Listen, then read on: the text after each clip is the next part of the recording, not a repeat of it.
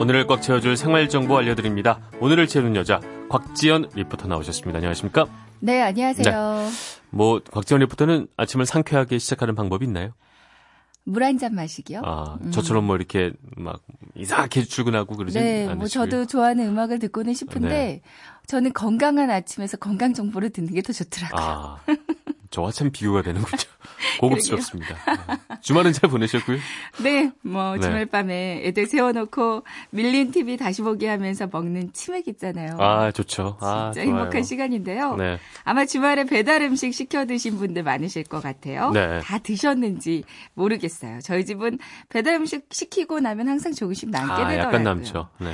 그냥 버리기는 아깝고 다시 먹자니 제맛이 안 납니다. 음. 이럴 때 유용한 정보예요. 남은 배달 음식 맛있게 먹는 방법을 오늘 알려드리겠습니다. 네.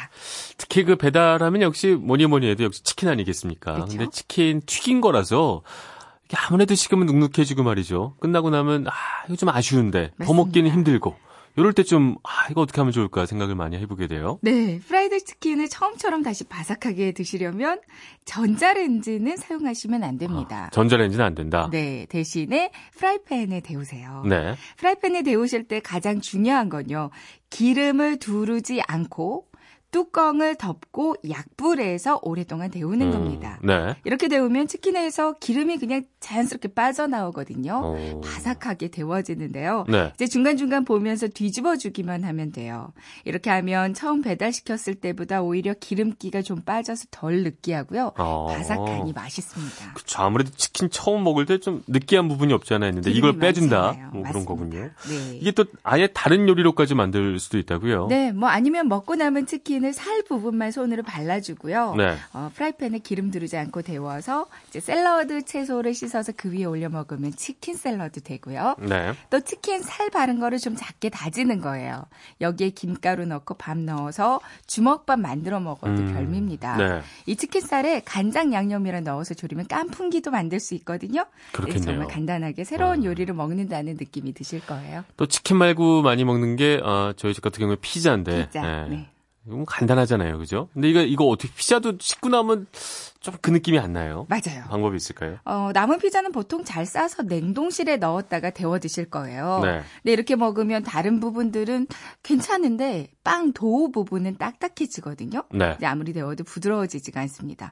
이때 음. 좋은 팁이 있는데요. 네. 데울 때 전자레인지 안에 물 한 컵을 넣어서 함께 돌려주는 어. 거예요. 피자는 전자레인지군요. 네. 물한 컵은 왜 넣는 거죠? 어, 사실 오븐에 데우면 더 맛있긴 한데 아. 오븐에 데우면 시간이 아무래도 오랫동안 오래 걸리잖아요. 네. 이제 전자레인지에 간단하게 데우신다면 이때는 물 한 컵을 넣어주시잖아요. 그러면 그 수증기 습기 때문에 그 피자 도우가 아. 부드럽고 쫀득해져서 아주 맛있습니다. 네. 대신 돌리는 시간은 그냥 돌릴 때보다 한 1, 2분 정도 더 늘려주시고요. 네. 전자레인지용 컵에 물을 넣어서 함께 돌려주시고요. 네.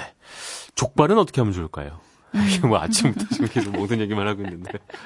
족발도 맛있잖아요. 그럼요. 우선 네. 족발이 남으면 어떻게 하세요? 그냥 어떻게 보관을 하세요? 저는 한번 족발 볶음밥을 해 먹은 적도 있었어요. 오. 살을 이게 채 썰어 갖고 네. 그걸 갖다 밥에다 탁 해서 비벼 먹으니까 어, 그 은근히 맛있더군요. 음, 제가 해서 먹었습니다. 네. 그것도 한번 저도 한번 해 봐야 되겠는데요. 네. 아무래도 이제 족발이 남으면 이거 보관을 하실 텐데 용기 그대로 보관하시는 분들 많으시거든요. 네. 근데 남은 족발만 꺼내서 비닐랩에 따로 싸서 밀폐해서 보관을 아, 해 두세요. 네. 이제 공기가 닿으면 족발의 생명인 콜라겐이 굳어진다고 하거든요. 아, 우리가 족발을 먹는 이유 중에 하나가 이 콜라겐 때문인데 맛이 없으면 안 되잖아요. 그렇죠. 비닐랩에 싸서 밀폐해서 보관해 두고요. 이렇게 보관한 족발은 다시 데울 때 절대 절대 전자레인지에 데우면 안 됩니다. 아, 이게 뭘 어디다 데우냐가 참 중요한 거네요. 네. 족발을 전자레인지에 데우면 돼지 특유의 비린내가 나면서 그 쫀득한 콜라겐 부분은 흐물흐물 막 흐르거든요. 어. 그러니까 남은 족발을 다시 따뜻하게 데울 때는 중, 중탕으로 데우는 게 중탕. 좋은데 이제 깨끗한 위생 비닐팩에 아까 그 싸놓은 족발을 그냥 넣고요. 네. 묶어주세요. 음. 그볼 하나 준비해서 여기 따뜻한 물을 채우고요. 여기 담가주기만 하면 되거든요. 아니면 물을 펄펄 끓여서 이제 유리 용기 안에 남은 족발을 넣고요. 한 10분 정도를 데워주면 됩니다. 네. 먹다 남은 과자도 좀 눅눅해지는데 이것도 방법이 있다고요? 이건 또 전자레인지예요. 이것도 전자레인지. 어, 과자는 전자레인지 네. 살짝 1분 정도만 돌려주면 다시 바삭바삭해지고요. 이제 과자 봉지 안에 각설탕을 한두 개 넣어두잖아요. 제습제 역할을 해줘서 끝까지 바삭바삭하게 이제 보관하실 수가 있습니다. 이외에도 남은 보쌈 고기 같은 경우에는 김치찌개에 넣어주면 맛있고요. 음, 이제 만두가 남았다면 물에 한번 담갔다가 전자레인지 돌려주면 다시 말랑말랑한 만두를 드실 수 있을 거예요. 네, 이게 전자레인지를 쓰냐 마냐가 참 중요한 것 같고 말이죠. 치킨은 어쨌든 기름 두르지 않고 약불에 요것만 기억을 해도 그렇죠. 네, 가장 많이 먹는 게 치킨이니까 좋은 정보가 될 것 같습니다. 네. 네, 지금까지 오늘을 채우는 여자 곽지연 리포터, 리포터였습니다. 오늘 정보 고맙습니다. 네, 고맙습니다.